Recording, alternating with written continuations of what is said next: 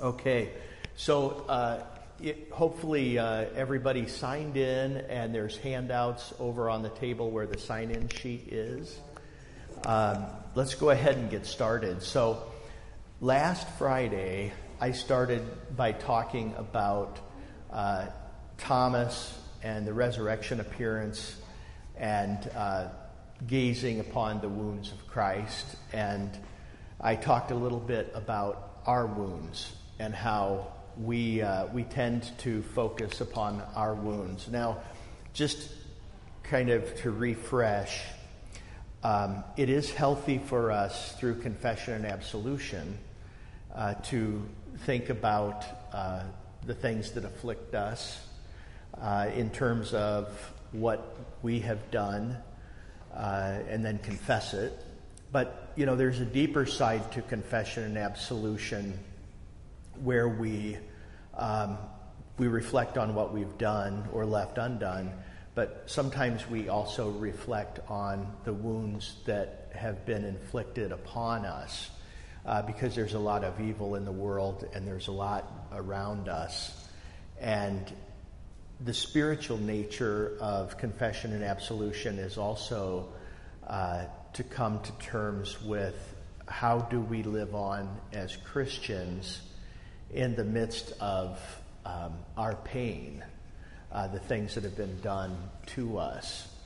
And today we're going to look at blind Bartimaeus in Mark chapter 10. So if you could open up in your Bibles to Mark chapter 10, verses 46 through 52. And let's re- just read through it to get the sense, and then, and then let's talk about it. Mark chapter 10, beginning at verse 46. And they came to Jericho. And as he was leaving Jericho with his disciples and a great crowd, Bartimaeus, a blind beggar, the son of Timaeus, was sitting by the roadside.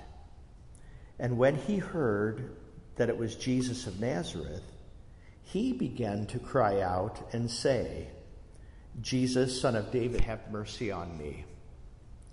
And many rebuked him, telling him to be silent. But he cried out all the more, Son of David, have mercy on me. And Jesus stopped and said, Call him. And they called the blind man, saying to him, Take heart, get up, he is calling you. And throwing off his cloak, he sprang up and came to Jesus. And Jesus said to him, What do you want me to do for you? And the blind man said to him, Rabbi, let me recover my sight. And Jesus said to him, Go your way, your faith has made you well. And immediately he recovered his sight and followed him on the way. Now, one of the things with me is I love I love the Greek New Testament, and so I get kind of crazy sometimes with Greek, and um, but I'll explain it. Um, this is one of those great examples, especially this text, about how uh, the Greek New Testament really pulls out some details that, that we often miss uh, if we read it too quickly and we just read it in English. But you know, you think about um, a person like blind Bartimaeus uh, in that first century uh, Jewish context. Uh, what would what would that person's life have been like in those days? Um, in those days, uh, that, that infirmity would have made life very difficult for the person. Um, for one thing, uh, the person wouldn't be able to get in to the temple, um, and so they're kind of cut off from the spiritual gifts. But then also just the regular, you know, modes of society of, of working and making a living would have been really hard. And so um, Bartimaeus is, as we're told in the text, a beggar. Um, what's interesting about this text is it says at the beginning that they came to Jericho, and as he was leaving Jericho with his disciples and a great crowd, blind Bartimaeus is there. So there's something about Jericho. And if you look at the Old Testament, Jericho had kind of a spotty history. Uh, it was a city first conquered by Israel upon entering the promised land in Joshua chapter 5. And in Joshua chapter 6, verse 26, Joshua himself placed a curse upon anyone who would rebuild the city. And what happened was, in the course of time, a couple people did rebuild the city, uh, particularly as the handout says, Hiel of Bethel rebuilt the city at the cost of the lives of two of his sons. But then later on, the city of Jericho appears to have been the home of a school for the prophets. And so this is where Elijah and Elisha meet up and, and converse. So there's something about Jericho later later on in the Old Testament where it's a place of prophetic activity and learning.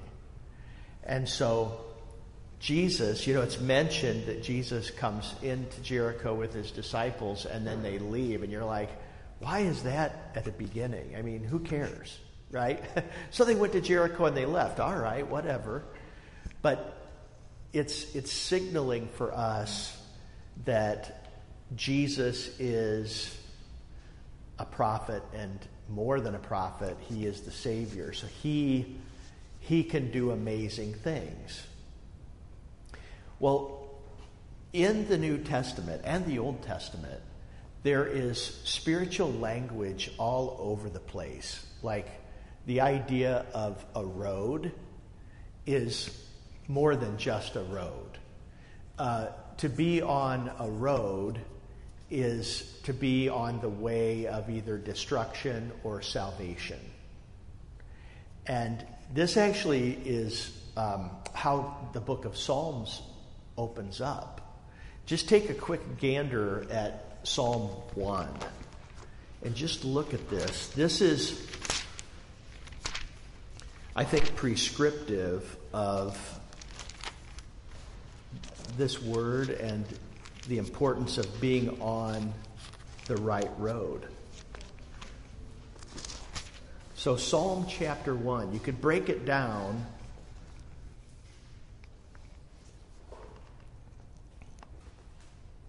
Psalm 1 lays out the, the Psalms for us, and it talks about two roads or two ways. And you could break Psalm 1 down by, so verses 1 through 3 would be the way or the road of righteousness verses 4 and 5 would be the road or the way of wickedness. And then Psalm 6, or verse 6, sums it up. So if you just looked at it, blessed is the man who walks not in the counsel of the wicked, nor stands in the way of sinners, nor sits in the seat of scoffers. But his delight is in the law of the Lord, and on his law he meditates day and night. He is like a tree planted by streams of water that yields its fruit in its season, and its leaf does not wither. In all that he does, he prospers. So that's the first road. Then, verse 4 and 5 The wicked are not so, but are like chaff that the wind drives away. Therefore, the wicked will not stand in the judgment, nor sinners in the congregation of the righteous. And then the summary, verse 6 For the Lord knows the way of the righteous, but the way of the wicked will perish. So, way and road, it's the same word. And in Greek, it's hodos, okay? Well, this factors in with our gospel reading for this morning because at, as this text, as this story unfolds,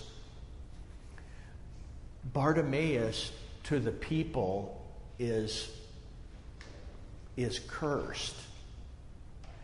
And, and yet, he's the one that has this amazing confession of faith. So,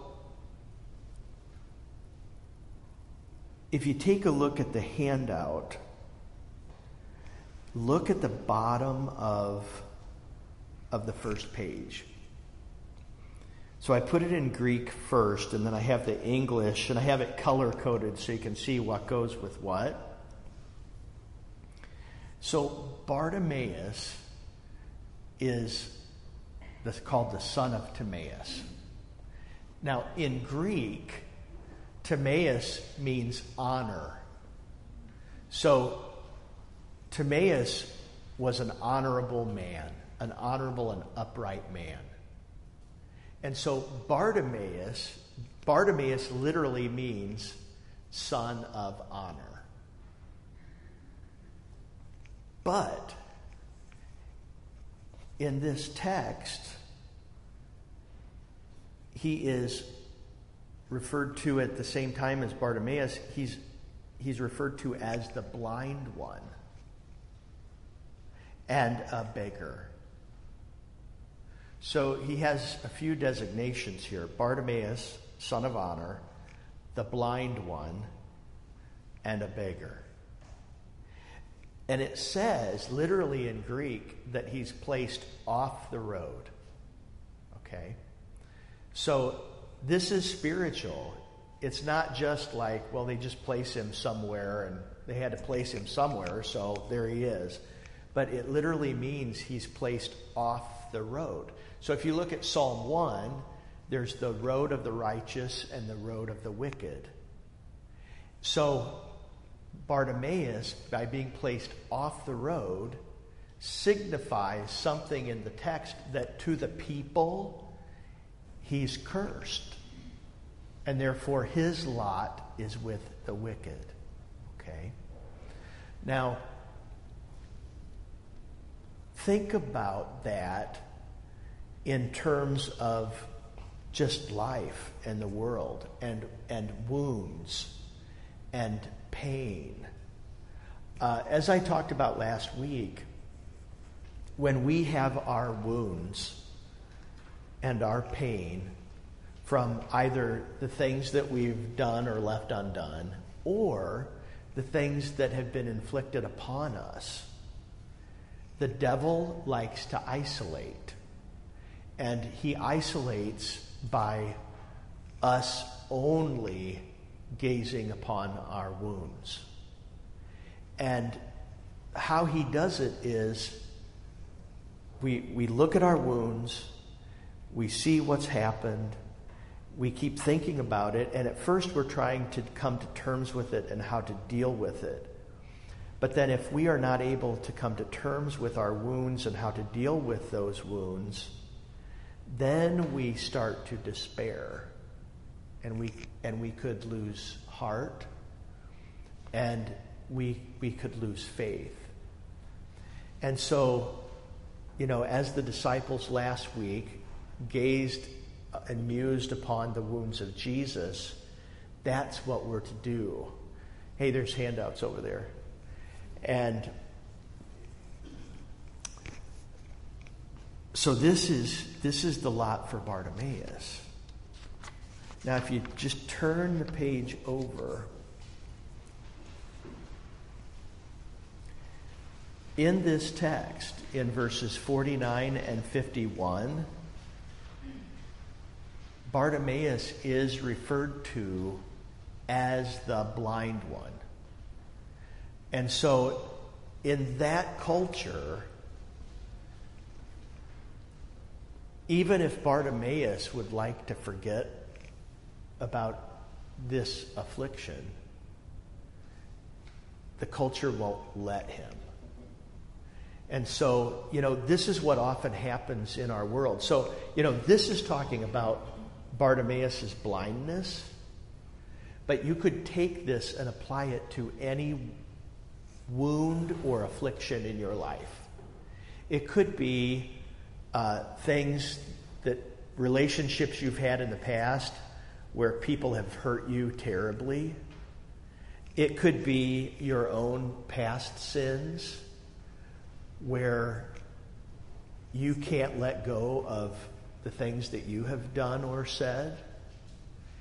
And we know what that does, right? Over time, it just eats away at you, right? You just become, either become really angry or, or you lose, you lose courage. This, this happens in our culture with so many things. I mean, you know, so often, um, gosh, you know, you see it in so many different avenues in our culture. Like, you know, I think about, um, you know, I think about what's going on in Portland. You know, everybody know what, what's going on and continues to go on in Portland with just protests and, you know, you know, you have uh, Antifa on the one side, you have the Proud Boys on the other, and, you know, what have these things done? But, you know, they've become their own burr under the saddle. And, and you know, there's no peace. And, and what happens with, with wounds is if we're not gazing in the right direction, uh, eventually we can begin to use our wounds to inflict others. And so, for this text, Bartimaeus is showing us, in spite of his infirmity, how to, how to gaze and how, how to deal with it. So, with Bartimaeus, his identity is defined by his blindness. He cannot escape it. Bartimaeus is considered unclean. Leviticus 21:18, for no one who has a blemish shall draw near. But then St. John chapter 9 verses 1 to 34. We see a blind man receives his sight there. And the discussion prompted by the disciples was who sinned? So, see, culturally at that time, whenever they'd see like blind Bartimaeus, they'd want to know who sinned. Did he sin? Did one of his family members sin?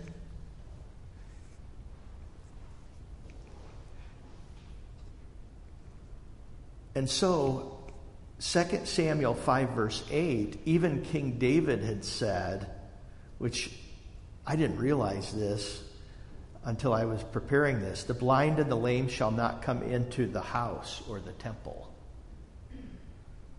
So imagine blind Bartimaeus being cut off from society, basically. But then in those days, if you couldn't go to temple, you were then also cut off from God. So Bartimaeus' life, his wound, his affliction, prevented him from the vertical love that he could receive from God, but he was also prevented from the horizontal love from neighbor to neighbor. So here you see almost if you can look at this if you can look at this text like an icon and you look at the spiritual aspects of it, what do you see? A cross. Yeah. Exactly. You see a cross? I don't understand how he had the faith that he had when he was cut off from God. Exactly. He's cut off from God, so how does he have how does he have this faith? I mean it's it's miraculous, isn't it? And so, you know, he is isolated. And so, if you look at this text spiritually and then apply it to your life, the devil tries to do the same thing with us, but in different ways. It could be temptations that continue to poke at you, um, or these other things that I've mentioned before.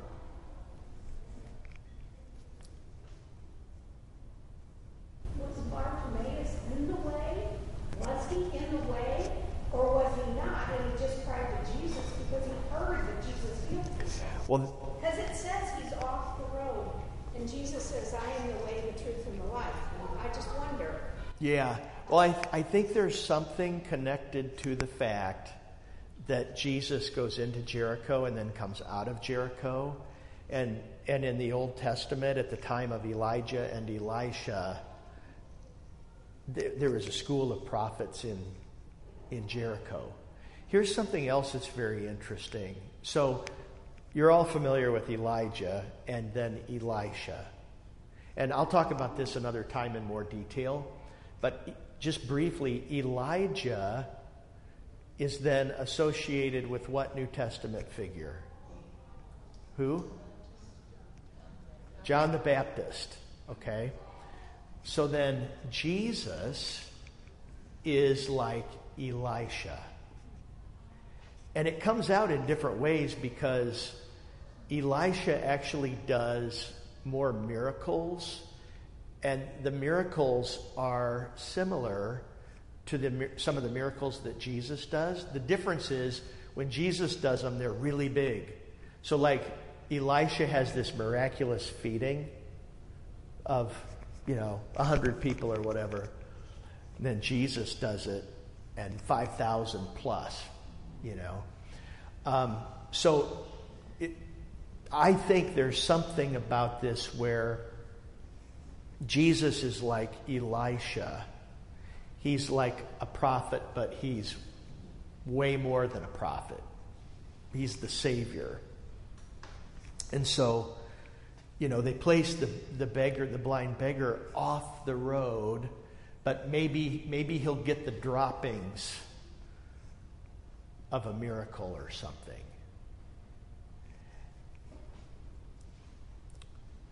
So in verse 47, Bartimaeus, upon hearing of the coming of Jesus, begins to cry out, Jesus, son of David, have mercy on me. And so, in the world, there's always those who are in and there are always those who are out. There are the accepted of society and the outcasts. How is the church different? How is Jesus different? So, you know, out in Portland, you know, you have Antifa and you have the Proud Boys, and they're protesting against each other, and there's a lot of anger and frustration. And, you know, uh, in the world, there's just general dissension. And there's you're in and you're out. But how is Jesus different? Say that again. Everybody's in and nobody's out. Right. If you just come to the feet of Jesus to re- receive a blessing, everybody's in and nobody's out. And the buzzword in our culture today is shaming. And the world's approach to acceptance and approval without Jesus is that it creates a new order. Still, it creates a new order of who's in and who's out, who is accepted and who is rejected. The gospel looks at these things differently. The church views everything through the lens of Jesus. We have the creed that spells out through the three articles how one is approached and brought into holy community. And so, you know, if you think about Bartimaeus is alone off the road, he's outside of the church. All he has is his festering wound that inflicts his life on every side. But there's one who can change all that. Sustained medit- so sustained meditation upon our wounds without mercy will leave us exasperated and either despairing or bitter. The third article of the, the Apostles' Creed says, I believe in the Holy Spirit, the Holy Christian Church, the communion of saints, the forgiveness of sins, the resurrection of the body, and the life everlasting. Amen. So here we find that the coming of Jesus restores us to the Heavenly Father, and the coming of the Holy Spirit to us happens in concert with the church. We are restored to holy community. And the third article, I don't know if you've ever looked at it this way, but the third article of the Creed is an article of hope. Because it speaks of being restored to holy community and eternal peace. It speaks of things in the present and things yet to come. And Luther's large catechism says it is the mother that begets and bears every Christian through the Word of God. The Holy Spirit reveals and preaches the Word, and by it he illumines and kindles hearts so that they grasp and accept it, cling to it, and persevere in it. So, how does the crowd respond to his cries? I mean, that's a great thing, right? He's crying out to Jesus, and the crowd's watching on, and perhaps the crowd has even seen Jesus do a miracle or two, right? I mean, because that's what crowds do, right? This guy, there's something about this guy. He's doing things. I want to watch him, and maybe I can catch a little of this along the way. So here's this blind beggar off the road, and he's saying, Jesus, son of David, have mercy on me. How would you respond at the beginning? You'd be like, hey, come on in. Maybe you can grab a little some of this too. I mean, that's what we would think, right? But what does the crowd do? Yeah, be quiet. They rebuke him.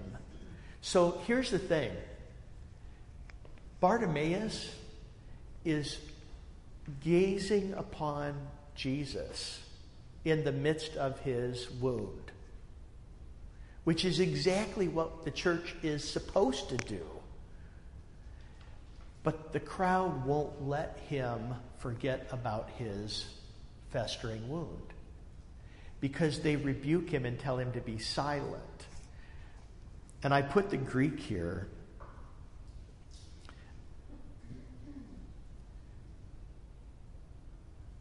They rebuked him, and it's in green, if you can kind of see that. It's the, it's the, the first the first two, well, the, the, the kai and then the next two words, epitimon auto. Well, look at the words, if you could just kind of see the letters, epitimon and then timayu. See the T and the I and then that weird looking thing that looks like a U. They're in both words. So you know what that means? The, the word for rebuke comes from the same word for Timaeus, but the way that it's used is when they're when they're rebuking him, they're saying, "You're not honorable, so be quiet." So, in other words, what they're saying is, um, "What are you doing over there? Don't forget your wound, your infirmity." You have no business crying out to this Holy One who walks along the path.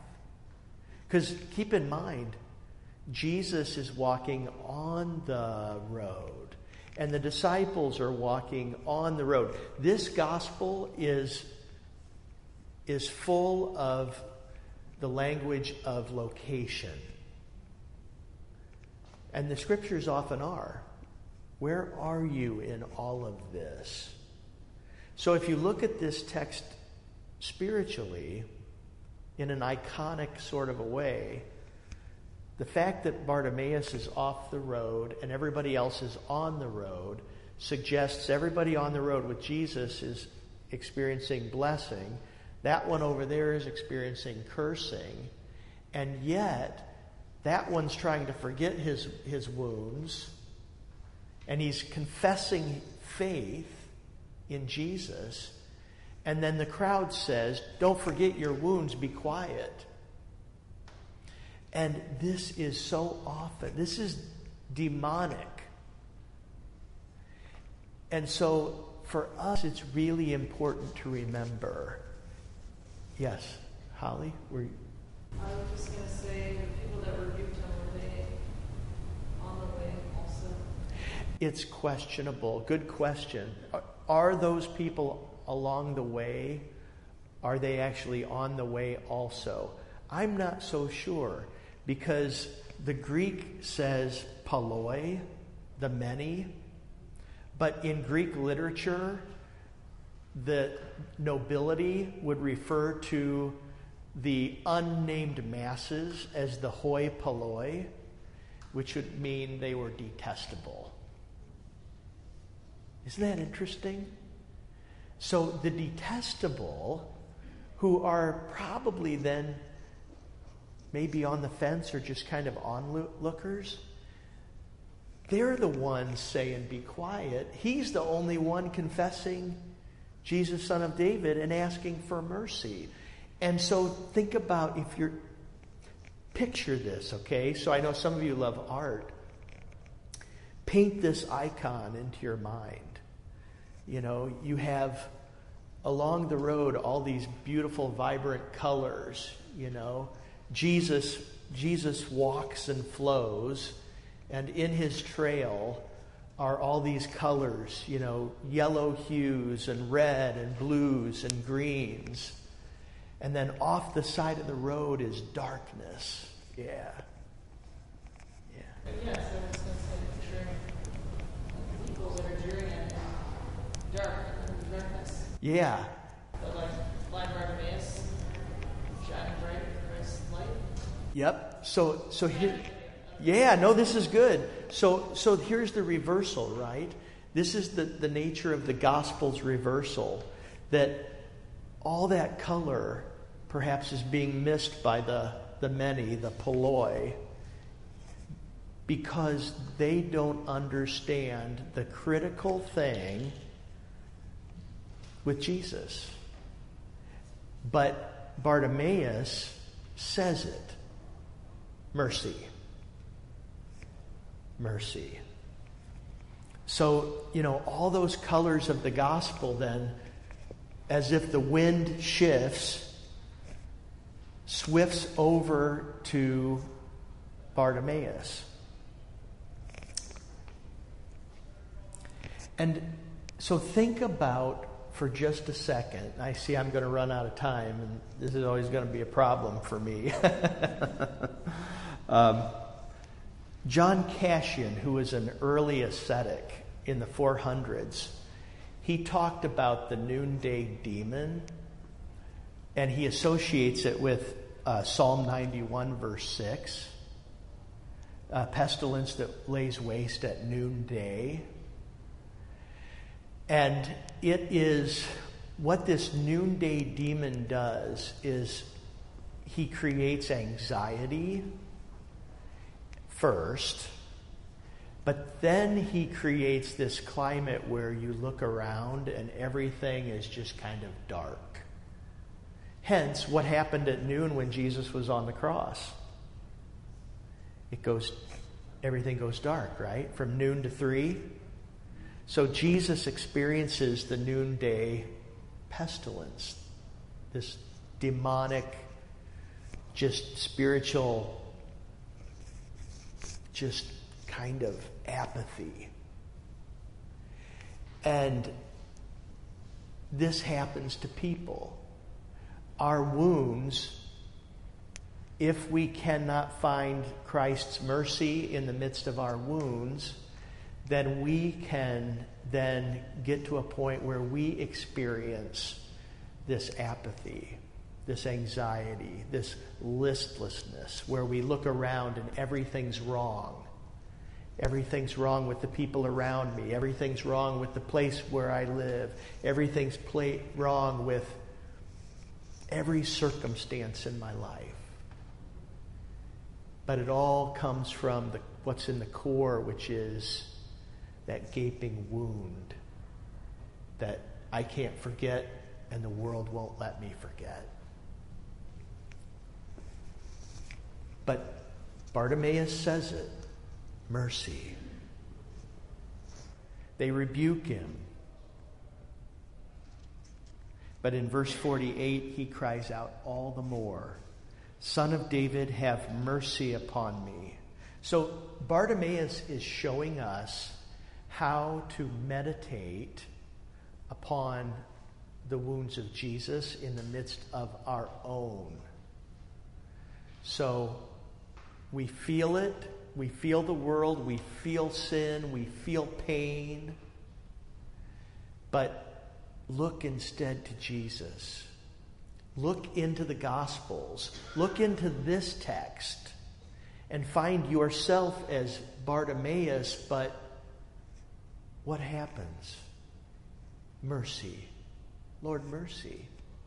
Isn't that what confession and absolution is all the time? Lord, have mercy. Strengthen me, change me.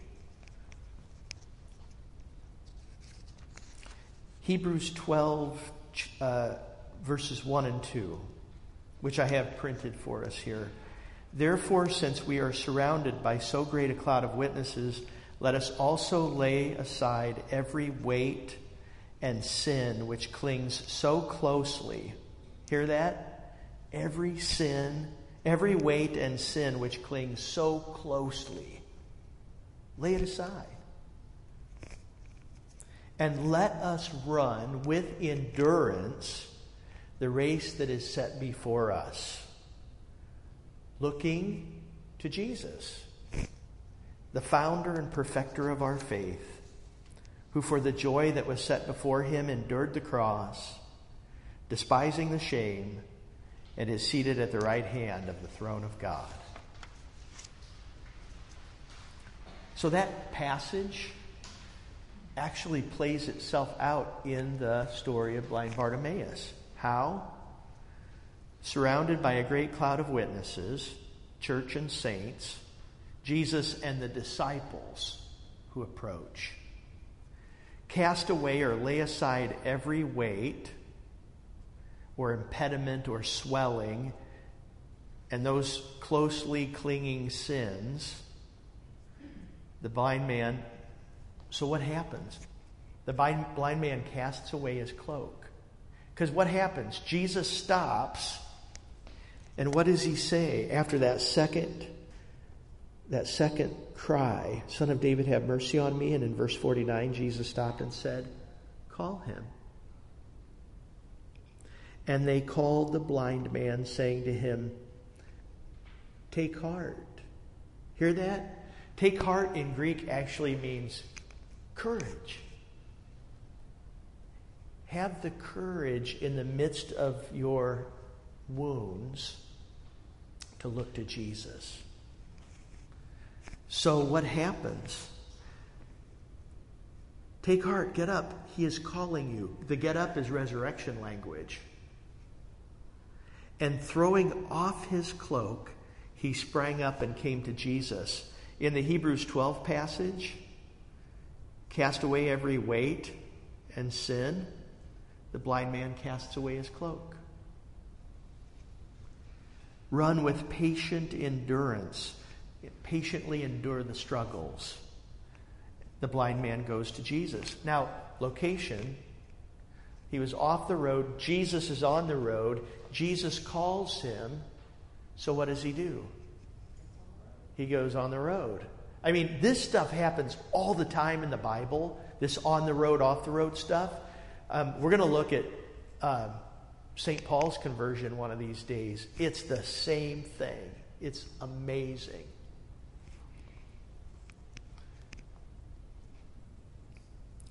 So, Jesus then, verses 50 and 51, Bartimaeus comes onto the road and Jesus asks, What do you desire? So th- these are, this is a question of the heart. And Bartimaeus says, Rabboni, I want to see. Now, here's the thing he doesn't want to just see the casserole that he's going to eat at supper time. But he actually, the Greek, he wants to see things above. So the word for, you have the word for see, and then if you put a prefix on it, a prefix will indicate direction. And so the prefix with the word see is upward seeing. Same thing happens when uh, Jesus is talking to Nicodemus in John's Gospel, and he says, You have to be born again. It's born from above. It's the same prefix. I want to see the things up, up there. And so Bartimaeus is saying, I want to see the things above. I want to see the heavenly things. He wants to see Jesus. He wants to see the wounds that Jesus will have. Because he knows that the world will disappoint. Sin will always do what sin does. Evil will always do what evil does. But the mercy of Jesus will turn that around. And so that's the thing for you and for me is that the things that trouble you, don't let them trouble you any longer because Jesus has, the, He is the antidote. And He comes with that colorful mercy. And as that colorful mercy then colors you into the icon and on the road, you become different. And I mean, this is, you know, I'm using all this like art language and color language but I mean, it's, it's actually in the scriptures because if you just kind of look, go to Ephesians 3 real quick. And this is amazing to me. Ephesians 3, verse 10. It says, all right, I'll start at verse 8.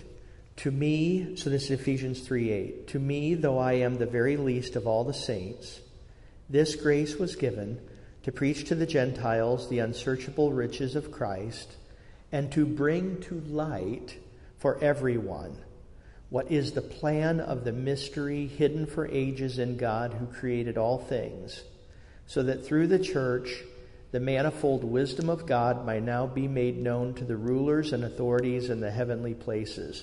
So, the manifold wisdom of God, manifold in this text in Greek is polypoikilos, and what that word means is variegated, but what it actually means is multicolored. So the wisdom of God is not just you know, you get two colors, black and white, and that's it. no, the holy life, the, the holy life of wisdom is full of color. And so, Bartimaeus, what happens? But he wants to see the things above, and what does Jesus do?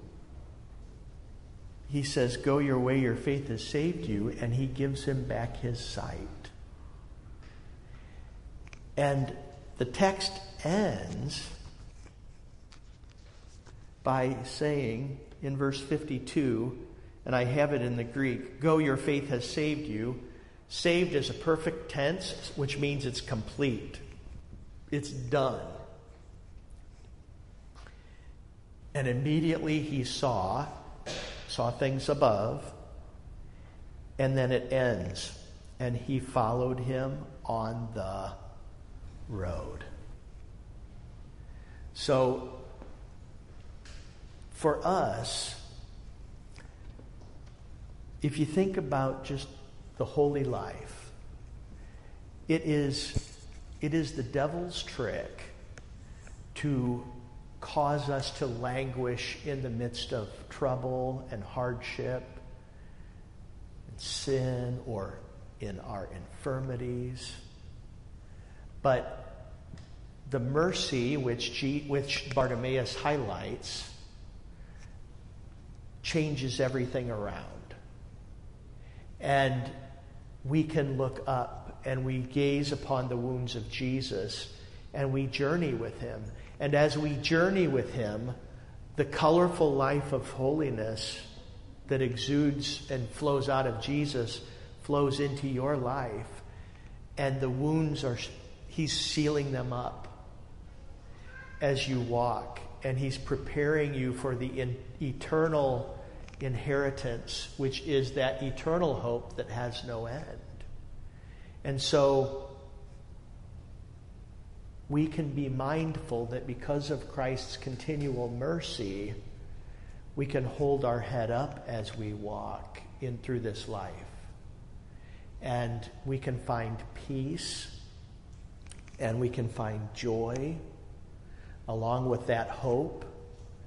And it brings just a beautiful color to every aspect of our life through the cross, through the gift of Christ, which never ends but, but always, always flows. And so we behold the crucifix, we behold Jesus, we behold Jesus in the Eucharist. And there, Jesus is giving us that colorful wisdom and mercy to heal us. So, in our wounds, we take our wounds to the altar and we kneel, and it is there, as you're being fed with the body and blood of Christ, that Jesus does his work of continuing you on the road as he begins to work with you through the things which hinder and trouble you. I see it's time to go. So, if we could, let's let's go ahead and close with prayer, and then uh, if you have any questions, we I can talk afterwards. Let us pray. Everlasting Father, source of every blessing, mercifully direct and govern us by your Holy Spirit, that we may complete the works you have prepared for us to do through Jesus Christ, your Son, our Lord, who lives and reigns with you and the Holy Spirit, one God, now and forever. Amen.